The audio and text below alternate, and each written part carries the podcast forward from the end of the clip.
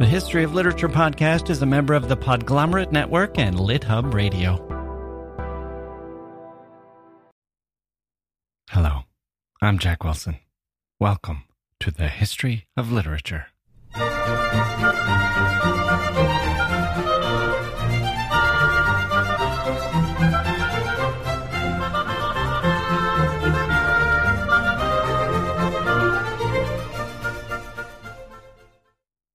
Hey grown-ups, the Cat in the Hat cast is a new podcast from Wondery, perfect for the whole family. Join the Cat in the Hat and your favorite Dr. Seuss characters as they get whisked away on a new adventure every week. Fish dreams of creating his very own polite and quiet podcast. That is, until he gets a surprise visit to his Fishbowl podcast studio from the Cat in the Hat himself. And it becomes very clear that the cat has other plans for the podcast, and those plans are the opposite of quiet. The cat may be disruptive, but it turns out he's also a great help to get fish out of all kinds of predicaments. Bursting with music, silliness, and rhymes, the Cat in the Hat cast encourages us all to find fun that is funny in every episode. Sing along to new favorite songs, try your luck at Titanic tongue twisters, have some fun with wondrous wordplay, and most importantly, Bring your family along for all of the adventures in the Cat in the Hat cast. Follow the Cat in the Hat cast on the Wondery app or wherever you get your podcasts. You can listen to the Cat in the Hat cast ad-free right now by joining Wondery Plus in the Wondery app or Wondery Kids Plus in Apple Podcasts. The end. Ah, that's one way to wrap things up. It's never easy, is it? I'm talking to the writers in the audience now. It's never easy to know how to end things when you're writing a novel or a short story or a poem. It's a choice that must be made. The first line, well, everyone knows how to agonize over that one. And there's a, a simple goal, a simple objective for first lines. You need to pull people in. If you can't get the first line right, you might not have any readers. The last line, though, or the ending, the way the story ends, will be almost as important. Maybe more important.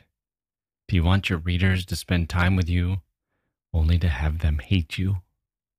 What do you want from your readers?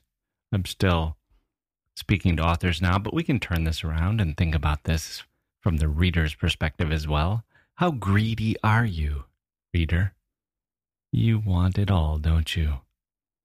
You want some kind of happiness at the end, a happy resolution? No, wait. You want it to be realistic. Or, no, wait. You want to learn something. Or, no, no, you hate learning things. You think it's the author hitting you over the head with a moral or a lesson. Everyone wants something different, but what is an author to do? They have to end things somehow. I heard an author say once that he knew the book was over when, when he didn't want to spend any more time with the characters. And I sat in the audience thinking, no wonder the ending of this book is so terrible. Exhaustion is a terrible motivation. If you're tired by your own characters, what hope does the reader have? That was an unsuccessful book. Nevertheless, we're fortunate to have great works of literature. Endings are difficult, but writers have been pulling them off successfully for centuries. Does that mean stories end the same way? Is there some formula? Is there some magic trick for how to end a story? No. Readers want different things, but so do writers. They have an agenda. Nevertheless, some trends can be detected some patterns, some types. Things have changed over time. It's a fascinating subject for us here on the history of literature. Sometimes authors have been extremely creative, and sometimes that's a good thing, and sometimes not. Luckily, we have the perfect guest to discuss endings. Mike, our old friend, the president of the Literature Supporters Club, is going to come by. Mike's a ruthless reader. He's also dedicated, passionate, caring, and ruthless. Jeez. Wonder if that comes from the club. I imagine that's what they do all day. Sit around tearing apart bad endings, praising good ones. A lot of clamor, a lot of near riots. Somehow, to become president of that thing, you have to be ready to defend your positions. Anyway, Mike's here. We had him in for a discussion of endings, and we roam through Tolstoy and Joyce and Conrad and Iris Murdoch and Samuel Beckett and all kinds of other wonderful endings. Hey, speaking of wonderful, we've been getting a lot of wonderful emails and comments from listeners. So many, in fact, with so many great questions and ideas and thoughts. And we're thinking that we should include some in the show. Maybe we'll do a few at the end of an episode, or maybe an entire episode dedicated to listener feedback. So, this is your chance. This is your chance to have your voice heard I know you're out there. I know you have ideas. This doesn't have to be a one way street. You can send me an email of ideas for a future show, or things you think we got wrong, or ideas that you've had that nobody ever seems to discuss. You can send us your favorite books, whatever you want. How about your favorite ending? Listen to this episode, then tell us the one that we forgot. Send it our way. There are a couple of ways you can do this.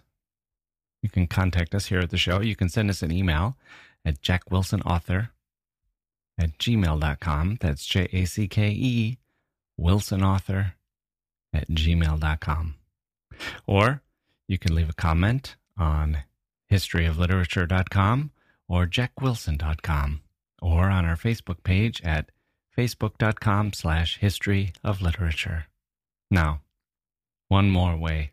This might be the best. I have a voicemail box. It's not my real phone, it's just set up for the show, thanks to Google. I guess they're kind of a sponsor. They let me set this up for free. You can call this number. And don't worry, there's no scam here. I don't track it or anything. You will be as anonymous as you want. I'll only hear what you tell me and what you would like to share with your fellow listeners. So it'll let me hear your question or your comment, and we can all listen right here on the podcast. So come on, literature fans. I know you have things to say. That number is 1 361 494 5766. That's 1 361 4 Wilson. It's basically a free number for those of you with unlimited calling, or at least I don't charge you anything, so call me up and let me know what's on your mind. While you're doing all this roaming around the internet, typing things into your phone, why not subscribe to the History of Literature podcast if you haven't already and tell all your friends. We're trying not to be lonely. That's the goal, isn't it? The goal in in life to care about one another and not to be lonely. In any case, Please do spread the good news. We truly appreciate it. Okay, enough of this meandering around. We've got endings to discuss. That means we need to head towards something, some destination. It's just like good fiction, isn't it? We can all float all we want in this lazy river, slowly drifting this way and that. No discernible progress. But then our ears start twitching with the noise. Low rumbling. Falls lie ahead. Falls in our future, our little raft. Our time in this beautiful serenity are about to give way. To a headlong rush down the waterfalls over the side we go, flying pell mell downward downward, downward towards our future, toward our fate, until finally we hit the bottom, level out, and catch our breath. Literature as a waterfall, it feels that way sometimes. You turn the book's pages, you see that last page, you see the white space ahead. It's a plummeting, Strap yourselves in. We're headed to the end. This is the end, beautiful friend. This is the end, my only friend, the end of our elaborate plans, the end of Okay, my guest today is Mike, the president of the Literature Supporters Club. Mike, welcome back to the show. Thanks, Jacke. Mike, everyone talks about first lines, but people don't talk as often about endings. And I think there might be a couple of reasons for that. One might be uh, that you need to uh, understand the context to appreciate a good last line or a good ending. When you read the ending divorced of context, it doesn't make as much sense. You don't always understand why it is such a good last line, and you kind of have to earn your way there by reading. But I think the other reason why people don't always talk about endings is that they're afraid of spoiling an ending for people. And we should probably say right up front that there are going to be spoilers in this episode. There's no way around it. So if people are worried about a book they want to read and, and they don't want to find out the ending, they should probably uh, skip this podcast. And, uh, you know, I had a little trouble also because I was thinking Anna Karenina, you know, for spoiler alert, um, I, I thought the novel ended with her suicide. and, and like was that this, was the last line. Yeah, and then there's this whole thing with Levin, the aristocrat Levin, and I was like, "What?" And so I, I actually I reread um, that last night, and it, it it has a very effective. It's a very effective ending because it you, you almost don't want to end it with the suicide, and maybe that's that's a, a case of a modern ending versus a 20th century ending. Right. And it, it is, I think there's also a difference with novels and short stories where short stories, the ending is uh, very pregnant with meaning. It's, it's very significant no matter what you do. Novels will often have kind of an ending. You know, they don't always wait until the very last line to, to make their, their point. Often they'll have the ending if, with a few pages to go will be the ending of the story. And then the author kind of coasts to the finish, almost like the narrator knows that you've spent a lot of time with him or her and they kind of ease you out of the novel gently. Yeah, I mean, I, I, I thought one thing we could do is we could kind of read. I, I had the idea of maybe reading some endings and seeing if you could guess what they were.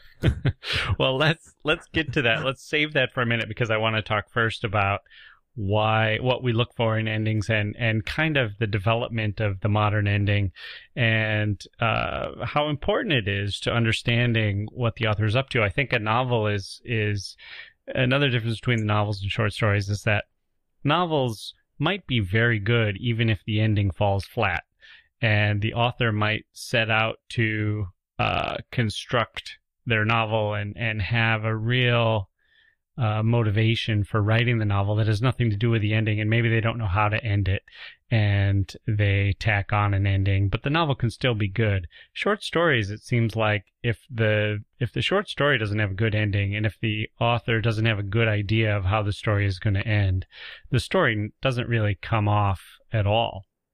Yeah, it makes you very angry. Yeah, when a short story ends in a way that you feel robbed Whereas with a novel, if the ending, I was thinking that with a novel, the ending is like a college essay. Just don't make it bad. Right. Yeah. It's, dif- it's difficult to write a great college essay, but there's this vast middle, it's okay range. Mm-hmm. And so when you read an ending of a novel and you think, eh, okay, it's over, there's a much higher bar with a short story. Right. So there are a couple of books that have helped me to understand endings and, and how they work in fiction. One of them is David Lodge's Art of Fiction, which has a chapter on endings. And the point that he made that I thought was really interesting was he observed that Victorian authors often had a hard time with endings because their readers demanded happy ones and they had spent time with them through the Mm. serialization process that that they knew they had this big readership they were getting feedback from readers and so they would end things and the characters were so beloved at that point and and uh, the the public had such a demand that the authors would have this wind up in Right. which everyone got married and and made their fortunes and so on and Henry James was one of the the leading figures that changed this kind of ending he he scoffed at that wind up ending and he called it I've got a quote here from him he called it quote a distribution at the last of prizes, pensions, husbands, wives, babies, millions, appended paragraphs, and cheerful remarks. End quote. And he instead thought the ending should be more open. And he kind of pioneered this. He stopped the novel in the middle of a conversation, for example. Uh, the last line of the ambassadors is, Then there we are, said Strether.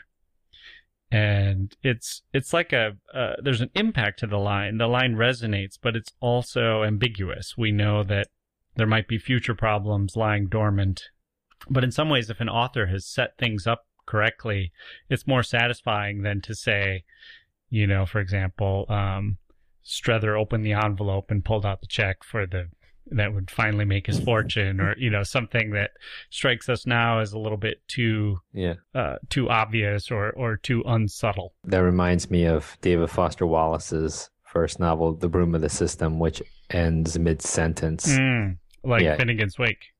Oh, I didn't know that. Yeah. Well, Finnegan's Wake ends mid sentence. Spoiler alert.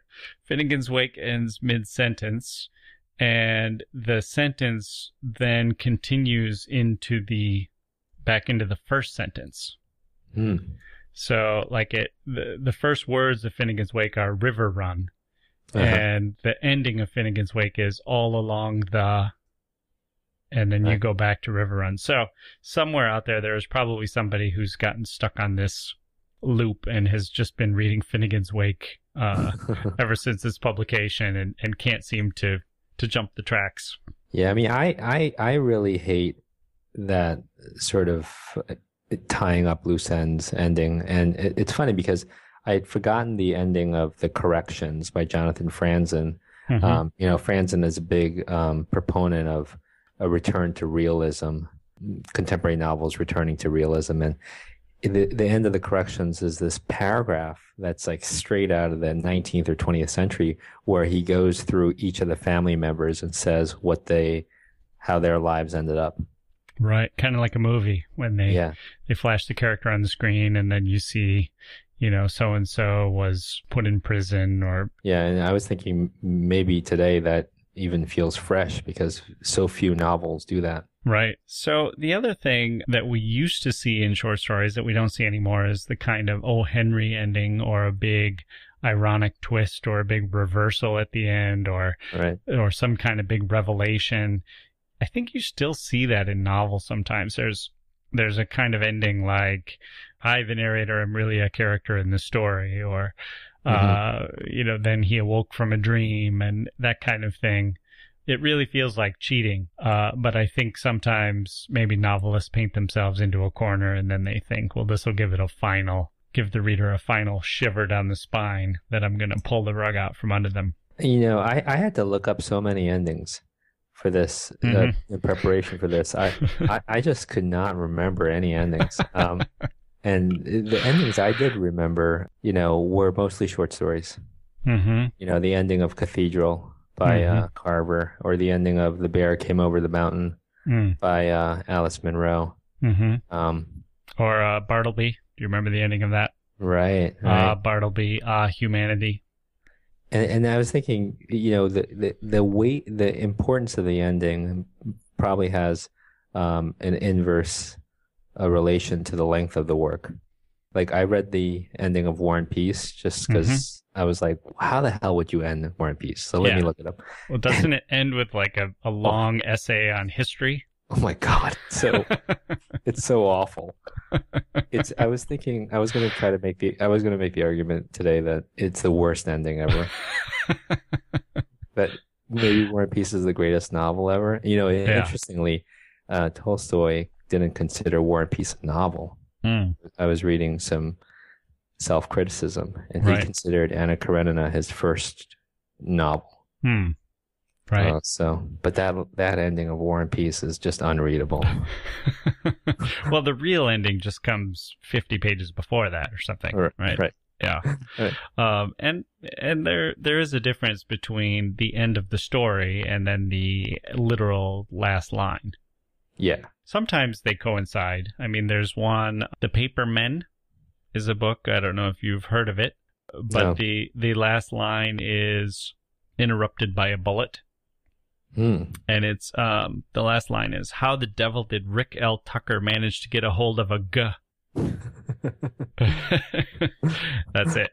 All right. The story, you know, the the two endings, the ending of the what happens to the character and the ending of the actual prose is completely in sync. Yeah, the, you're right. They, they, there is a difference between like the denouement and the actual last page. Mm-hmm. Endings really go to the question of how long should a work be, and Right. It's a Some of it- choice. It's a choice to Yeah. I mean, Graham Greene says that at the beginning of the end of the affair. It's it's a choice where a story has no beginning and no end. It's a it's my choice as the author or the narrator to choose when to begin the story and to choose when to end the story. some of my favorite novels just really don't have any ending. Mm. I'm embarrassed to say. they don't have one or you don't remember them. They they don't well they they they they have a what I consider a false ending. Mm. It's it's almost just that random. Um, right. I mean, Magic Mountain could have ended at any number of places. Instead, Hans Castorp leaves the sanitarium at the end, almost on a whim, and he ends up in the German trenches in World Hmm. War One. And Just- it's like, what? well, here's an example uh, of a story that has uh, three amazing endings. All three of them are excellent, and Wow. it's uh, Joseph Conrad's Heart of Darkness. Ah, yeah. So the funny thing about this, I don't know if you've ever seen the movie Hearts of Darkness about Francis Ford Coppola's attempts to uh, make Heart of Darkness into the film Apocalypse Now. I did years ago. Yeah, it's one of my favorite movies. And one of the things that I loved about it, it started out basically talking about all the people like Orson Welles and all the people throughout history who had tried to make Heart of Darkness into a movie. And it, was, it had been viewed almost as this cursed uh, endeavor because of all the people who had tried and failed to do it. So Francis Ford Coppola takes it on and he has the brilliant idea of setting it in Vietnam Mhm. during the Vietnam War, and it's it's really an amazing movie. If people haven't seen it, they really should should check it out. It's it's an astonishing piece of filmmaking, very ambitious. But in this movie, Hearts of Darkness, which people should also check out, you see Coppola wandering around saying, "How am I going to end this? How I have no ending," you know, and he's he's lamenting all of these things like trying to get helicopters for one scene and and all of the different disasters that are happening. The main character keeps getting hurt and and he has all of these problems with the production of the movie but one of his big problems is that he can't figure out how to end it. And they show him at the typewriter and he's he's you know tearing pages out of the typewriter ripping them up because he can't figure out the ending and he's and the thing that always killed me about that was the ending is right there. Like Heart of Darkness has this amazing ending, and it's the one he Yeah. ended up using, which is Kurtz's saying, you know, the horror, the horror. It, it's these sort of whispered last words, but that's actually not the ending of Heart of Darkness. That's the ending of Kurtz's story in Heart of Darkness. But then it goes on and it goes back to London. And the narrator, the guy who's been telling the story on the boat, uh, Marlow, he goes Mhm. back to London. I don't know if you remember this part, but he goes back to London and he meets with Kurtz's intended, uh, is what they call her. I guess it's like a fiance, sort of. And he says to her, uh, the last words he said were, and he kind of pauses and then he says, Your name. And it's this frame around the story of what's happened in Africa. And the frame is basically making this point that the narrator cannot bear to impose the evil and the atrocity onto the nice, civilized society of London, that he can't break the spell that everyone in London is living in, which is that everything is just fine and that you know there's there's no evil in the world and all of that. He he can't deliver Kurtz's actual last lines to the intended because of what it would mean. Hmm And then there's also a third ending, which is beautiful and just is very poetic. Uh, let me read it here. And this is the ending for the people on the ship who have been listening to the story. And it ends. So now the storytelling is over and it ends. The offing was barred by a black bank of clouds and the tranquil waterway leading to the uttermost ends of the earth flowed somber under an overcast sky seemed to lead into the heart of an immense darkness. Mm. And so that you really get three endings. They're all good. They're all doing something different. Yeah, normally I don't like kind of metaphorical endings and kind of send offs, but Mm-hmm. uh, yeah, I, I, I reread Heart of Darkness last night. I I felt the same way that it was it was a great ending. It is so good. The second book that really uh, helped me understand endings and how they work is by Charles Baxter. Uh huh. It's a, a book called Burning Down the House, and he has this wonderful essay in it called Against Epiphanies, which is really uh, it's an essay I think about Baxter's love for stories and storytelling, and, and I would say it's kind of his hope for them, but it's also his exhaustion. And Baxter was a professor of creative writing for he has been for years and years, which gives him kind of that perspective of people who have read a ton of bad fiction. You know, the uh, luxury that those of us who don't teach creative writing have is we can pick and choose and we can only read things that, cre- that where the cream has risen to the top. But if you're a professor of creative writing, you end up reading hundreds and thousands of stories that are all doing the same kind of thing or that are all not pulling it off very well what they're trying to do. And what Baxter is talking about in Against Epiphanies, he's referring to the famous Joycean epiphany that uh, Joyce had had come up with in the Dubliners, and and Joyce epiphany comes from the ancient Greek. It refers to the experience of a sudden and striking revelation, and it was for a long time just used for religion and that was the uh, that was the term that Joyce had borrowed from Catholicism, but he applied it in a secular way to fiction, and he he wanted to collect epiphanies, and he wanted to have a book that was you know full of these heightened moments of life where suddenly the character would realize something, but it wouldn't just be uh, I think it's gotten used in a clumsy way where the character literally realizes something. And so rather than have an ending like you might have had before Joyce, where people would, you know, bodies would be on the ground and, you know, people would get married or whatever the resolution to the story was, Joyce would have it end in a more, uh, a moment of revelation, um, for one of the characters, but it, it got overused and it got so clumsy that then it would literally be the author announcing to you, you know, that it would end with the character looking out the window and the author announcing to you what it was they had just realized. Yeah. And when you have it in that way, you know, Joyce was always, he would combine the prose and the, the musicality of it and it would bring everything to a resolution. But if you just have it where you're, you're literally bombarding the reader with something obvious like, um, that was when he realized that everyone he believed he could trust could no longer be trusted, you know, or something like that.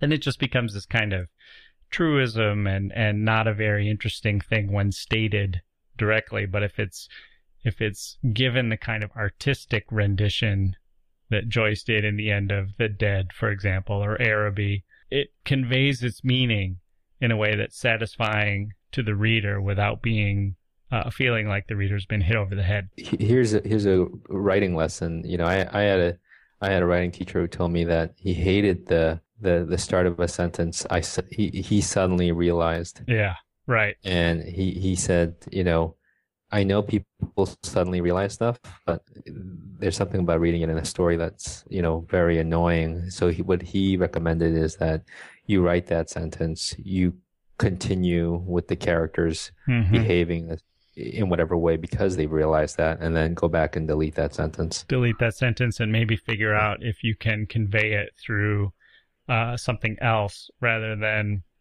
the, Yeah. that clumsy sentence. And it, it, it reminds you, you know, I'm not the biggest um, Beckett, uh, a fan of Beckett's novels, hmm but when you read Beckett's novels, there is a relentlessness of his prose that is the the emotion that comes out is so earned because he never ever resorts to saying the word like he, felt. hmm I mean, the feeling has, you know, it's like squeezing blood out of a stone with Beckett. And so it, it feels amazing yeah. uh, rather than you get these like, oh, and she felt, you know, uh, uh, unmoved or she felt moved. And, you know, you get these, you know, the, the, the, the writer does the work for the reader. I found a list online of the 100 best last lines from novels. and uh, number one was Samuel Beckett from The Unnamable. Wow. which is that famous last line of uh, "You must go on, I can't go on, I'll go on," Right, right. uh, which I think is you know he owed a huge debt to uh, Joyce, but that that reminds Yeah. me the way he does the rhythms of that and and the repetition. It reminds me of the way Ulysses ends with the you know yes I said yes I will yes. right. Beckett is also in here. He landed another one very high up. Um, I hated reading his novels, but I read three of his novels in a row because um, everyone loves his novels. Well, there's- everyone gets there's- through them. There's three that came out in it. It was at the Molloy trilogy or something. There Right. was three that were all together. Um, so you could you could trick yourself into thinking you were just reading one. he has a bunch of novels. Watt, um, yeah. Molloy. I mean, M- Malone. I, I, I I've I've met so many writers who've read them and Yeah. loved. yeah. Um, it, it it really was hard hard work reading reading that. Um, Mhm. I almost sometimes I didn't feel human when I was reading his work. Do you think that was his intended effect? I, I, I, I, I can't, I hate to say stuff like this, but I think he was a genius and Yeah. he kind of didn't, I think he, he really just wrote whatever he wanted to write. Because Right. there's, there's a, there's actually a lot of scatological stuff in there too. Yeah. Yeah, Joyce was like that too. I I get the feeling with Beckett that um it wasn't so much that he wanted you to think that uh, you were not human while you were reading it, but that he just was indifferent. That he di- he didn't care if that's how you felt. He knew what he was doing and what he wanted to get done, and and the effect on the reader was, uh, you know, Yeah. that was a, a collateral damage. Well, you know, he, that, he's a guy who really did not care about readability. Right. And I think that the contemporary concern with readability that is, it, it really is a contemporary issue. I mean, you know, prior to probably uh, 1922 uh, or maybe 1945, the writers really didn't care whether they were readable or not. mm-hmm. Um, and it was just kind of understood that it was worth reading, worth finishing the book to the end. I Yeah. wonder if there's some way that you could gauge whether people give up on novels more today than they did at the turn of the century. you know, you probably, I I wonder if Amazon is able to collect that information because, you know, with a Kindle, um, Right. it'll tell you you're 47% of the way through or something. And y- you do wonder if, um, just like where websites, I remember when Garrison Keillor started writing for salon.com, he said the, the biggest thing for him was that Salon would tell him, like, people have spent an average of eight seconds on your on your piece before they click to something else. and he was just shocked, you know, or like like only 5% of the people scrolled down to the end. I mean, I can count on my hand the number of books I've given up on. I mean, recently I gave up on Dostoevsky's The Idiot, and I felt such guilt. Yeah. Well, you know, I, I don't think you need to feel guilt about that. And and I also went through a stretch where I was only reading first chapters of novels, um, or of books, uh, or just introductions, and and it was it was profitable for a while. I mean, it, I think it was Oscar Wilde who had said, you know, something like "only a fool reads a book to the end" or something like that, and and that it's it's okay once you figure out where something is going and you feel like you've gotten the gist of it. Life is short. Did did the list of endings have uh, Catcher in the Rye? Um, it might. I don't have all 100 committed to memory. It probably does. How, I, does, I, how does that end? I always like that ending. It's um, don't ever tell anybody anything. If you do, you start missing everybody. Yeah, right. Well, it doesn't seem to be in the top 50. Uh, Uh, so, um, but there's a lot of good endings when you look at the list. I mean, it's it's hard to crack the top 50. These authors know what they're doing. You know, it's interesting. Uh, just getting back to epiphanies for a moment. And one of the points Baxter makes is not just that people are clumsy at pulling off the epiphany, but he thinks that there might be um, there might be something political about the fact that these stories are all ending with epiphany, and he he he suggests that maybe because we're all kind of middle class managers, that that's sort of the the Hmm. the general reader these days, and they're people who value information, and so Right. a realization or a piece of information is more important to us uh, because that's what we are paid to seek out and and and get, and that's kind of our currency, in a way that like um, you know beheading a king or something would not be. I, I know what Baxter's talking about, and I get that reaction for um, people when they tell me, "Oh, I read this novel, but the ending was it ended this way," and I was like, "Why did I even read this?" Right. And right. I, I'm always like, "Really? The ending made you doubt whether you why you had read the whole thing?" Yeah. I mean, yeah. could the ending mean that much to people? And I guess it, it does. Yeah. I mean, It- I think it does too. Yeah. The ending to me is like 10%. I mean, unless they Yeah. it really feels like they were cheating or that it was all a big trick or something. like Atonement by Ian McEwan. Oh, is that the one that says, um, here's, uh, there's a, a narrator that's like a girl or something and then it Yeah. switches?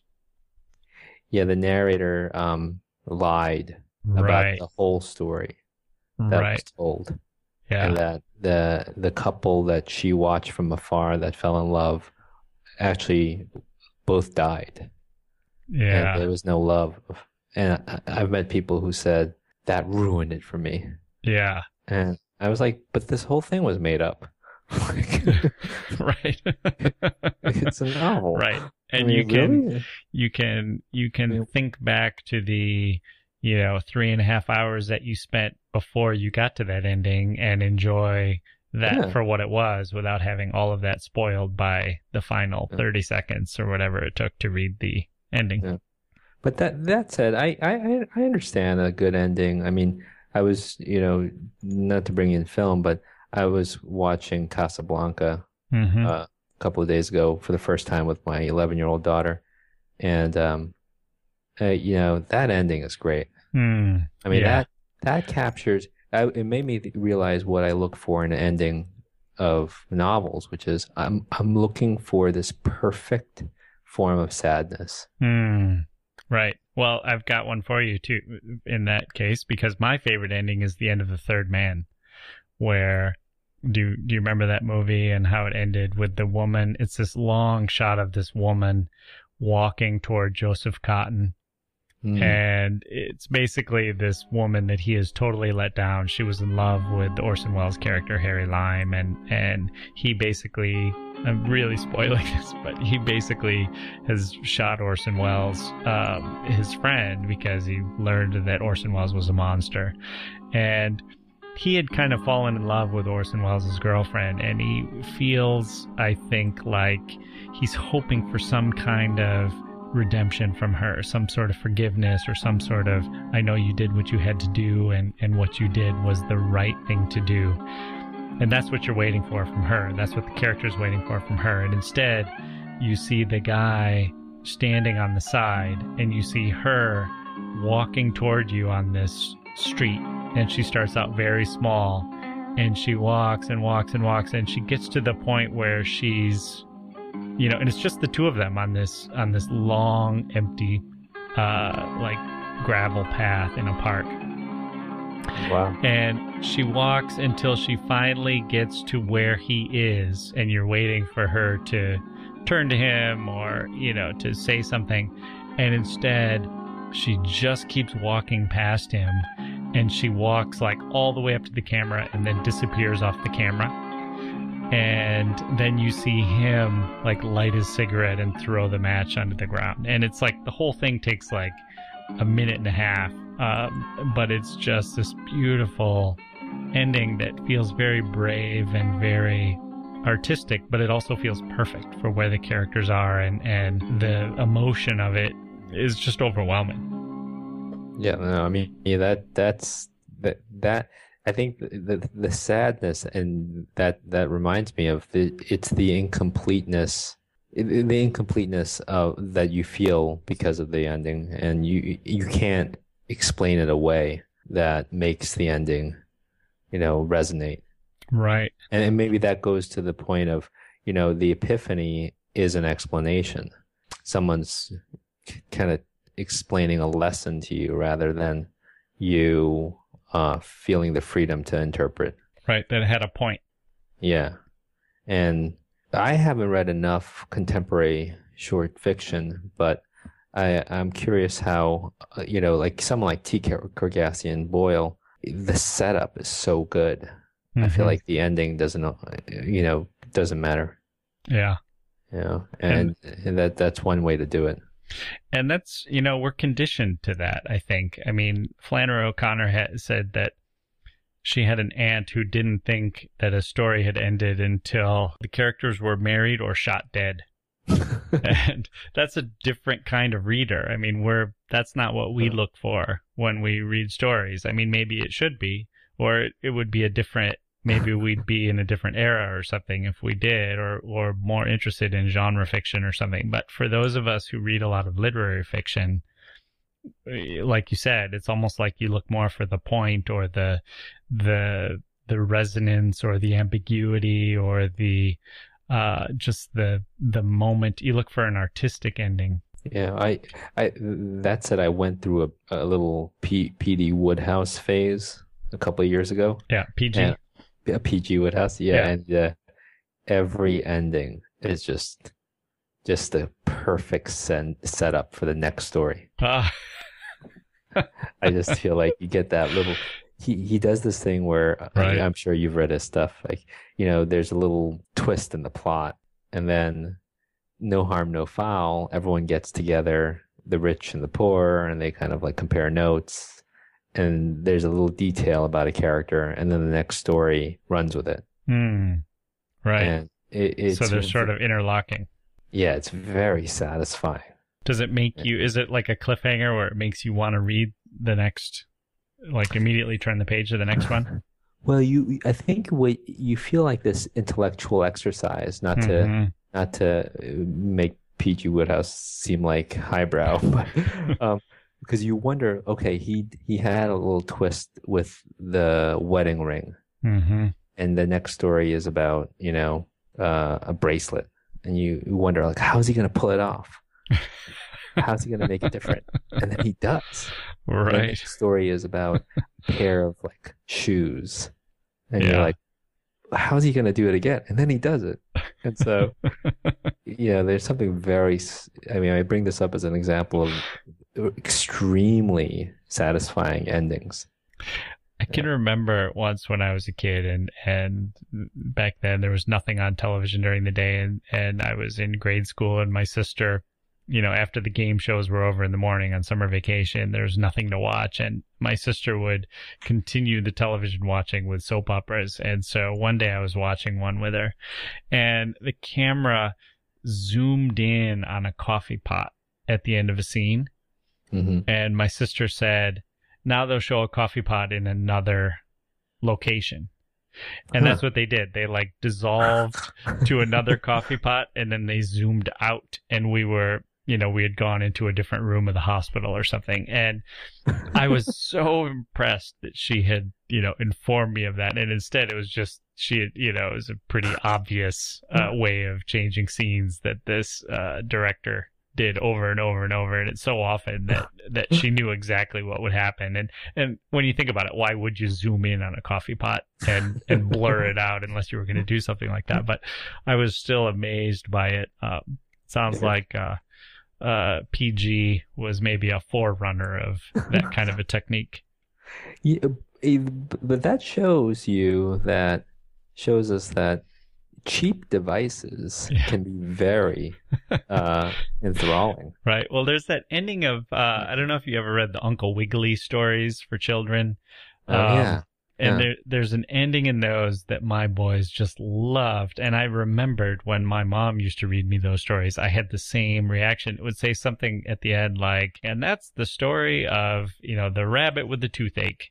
And if the pancake doesn't jump out of the pan and run down the street screaming, you know, where's my breakfast? You know, then I'll tell you that the, the next time I'll tell you the story of, you know, the boy with the broken arm or something like that. And it, every time it has this little clever little thing at the end and my boys would just love it and then they would immediately want to hear like oh just read one more just read one more you know but it never ends because they all have that little you know twist at the end you know it's so hard.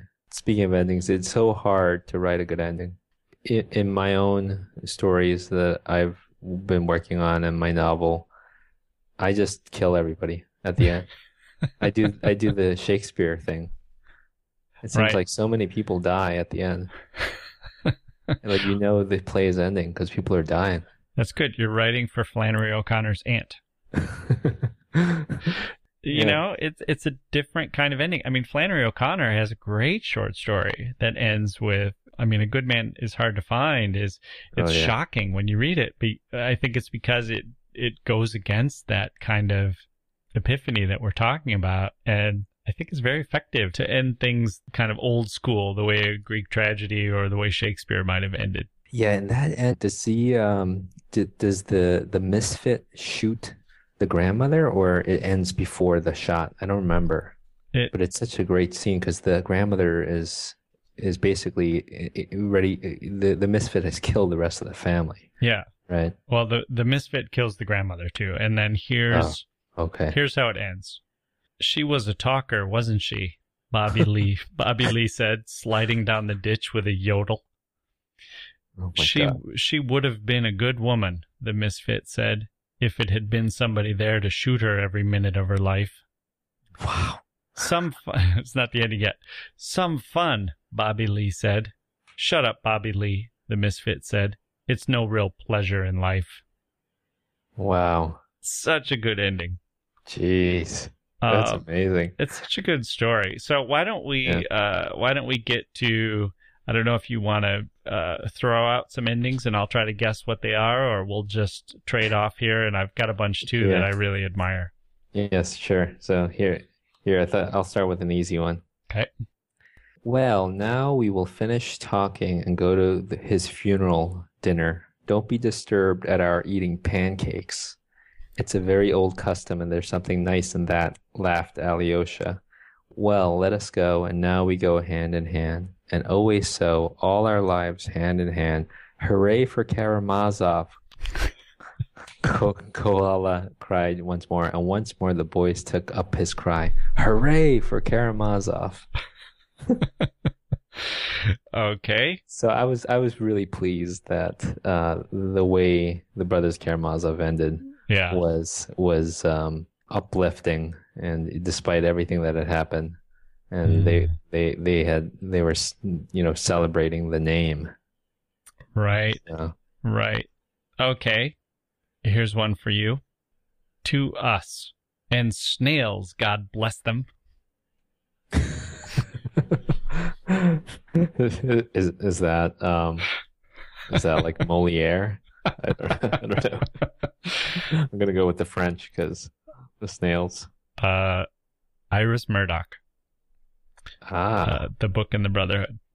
One of the funniest endings. Uh, I've never read that novel. I don't think, uh, or maybe I did. I, I don't remember. I did go through a little bit of an Iris Murdoch phase, but um, I don't remember that book. Although that's one of the few endings that is really good, even even out of context. all right. Here's here's one. I I think you'll probably get this since I've been I've mentioned it on previous podcasts, but I I think the ending is so good. They said, "Please, please make love with Helen. We require an assertion of value. We are frightened." I said they shouldn't be frightened, although I am often frightened, and that there was value everywhere. Helen came and embraced me. I kissed her a few times on the brow. We held each other. The children were excited. There was a knock on the door. I opened the door, and a new gerbil walked in. The children cheered wildly. Barthelme. yeah, that's that's school. that's the end. I was like, there's a knock on the door, and the gerbil walked in.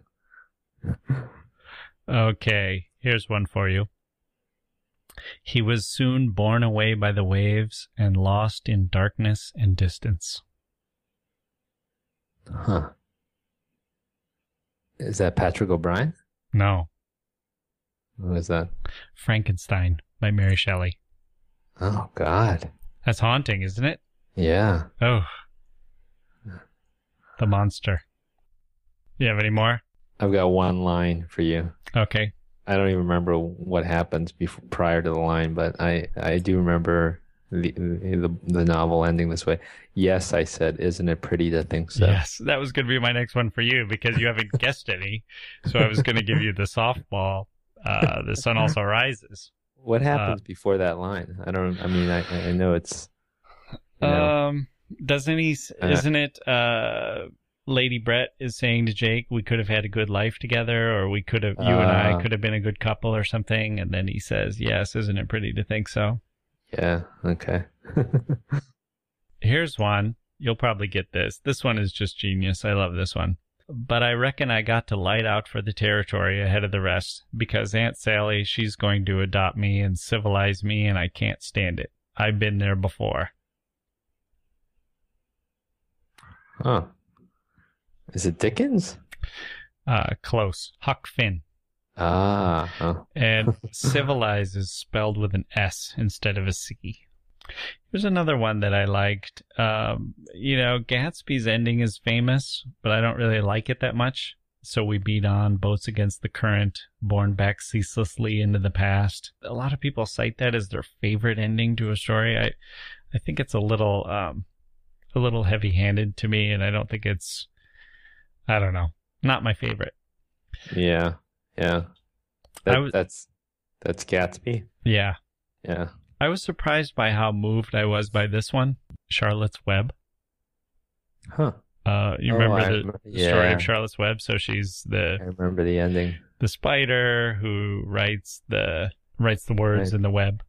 That's a very sophisticated ending for a children's book. I remember. I, I think I might have cried. Oh yeah, yeah. It's Yeah. it's it's devastating, but it's beautiful, and um, it's E.B. White, of course, who's kind of an amazing uh, writer at sneaking up on you with emotion, and and the final line of that is. It is not often that someone comes along who is a true friend and a good writer.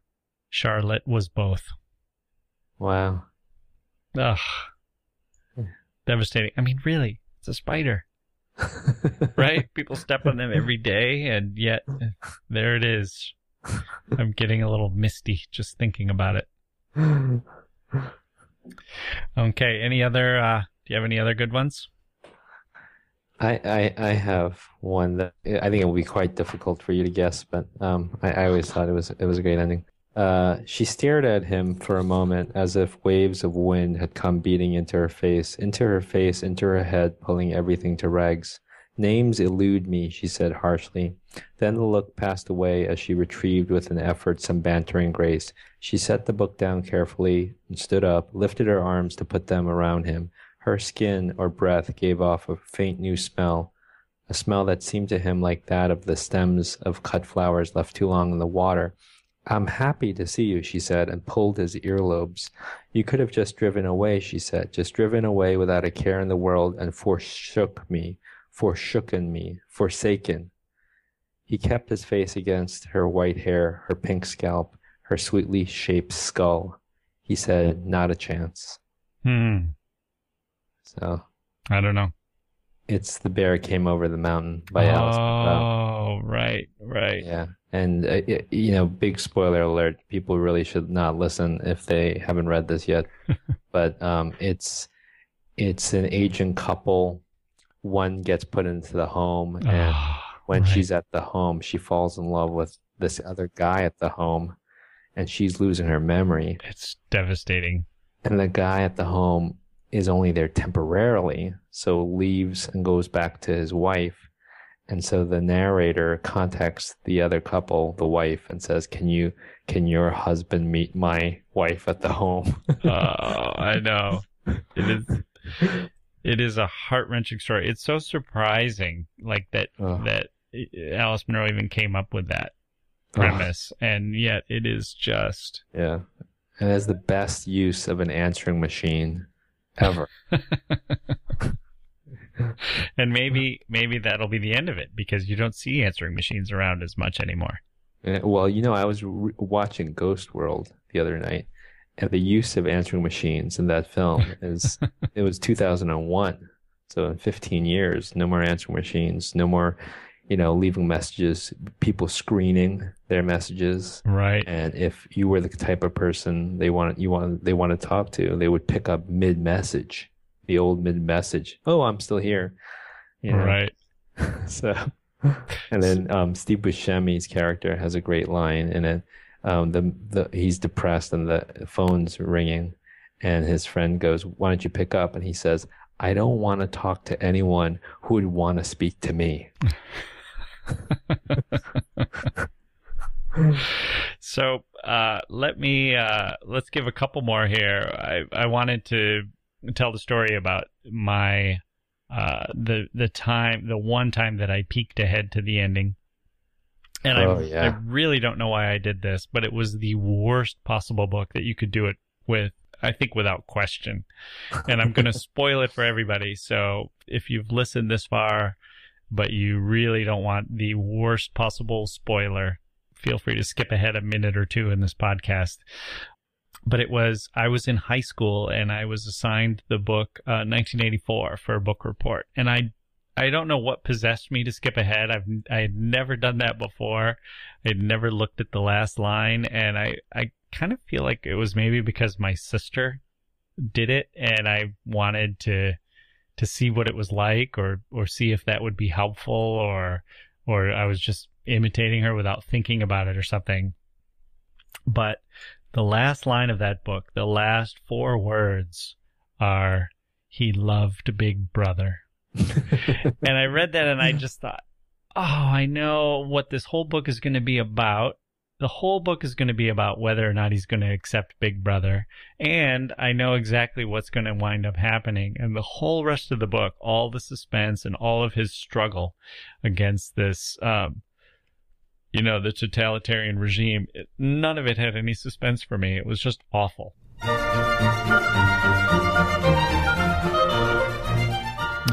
Okay. That's going to do it for this episode of the History of Literature. My thanks, as always, to Mike, El Presidente of the Club for Supporters of Literature. Let's end things quickly, shall we? I can do that too. Remember to send us an email or leave us a message. Subscribe to the podcast so you can get every episode. Rank us and rate us and tell all your friends. Visit us on Facebook or online at historyofliterature.com. And now, let's lift a glass. Maybe you have a glass of wine or champagne. I personally have coffee because it's four in the morning where I am, but I'm raising my Iceland mug. Are you ready? To all of us and to snails, God bless them. I'm Jacke Wilson. Thank you all for listening, and we'll see you next time.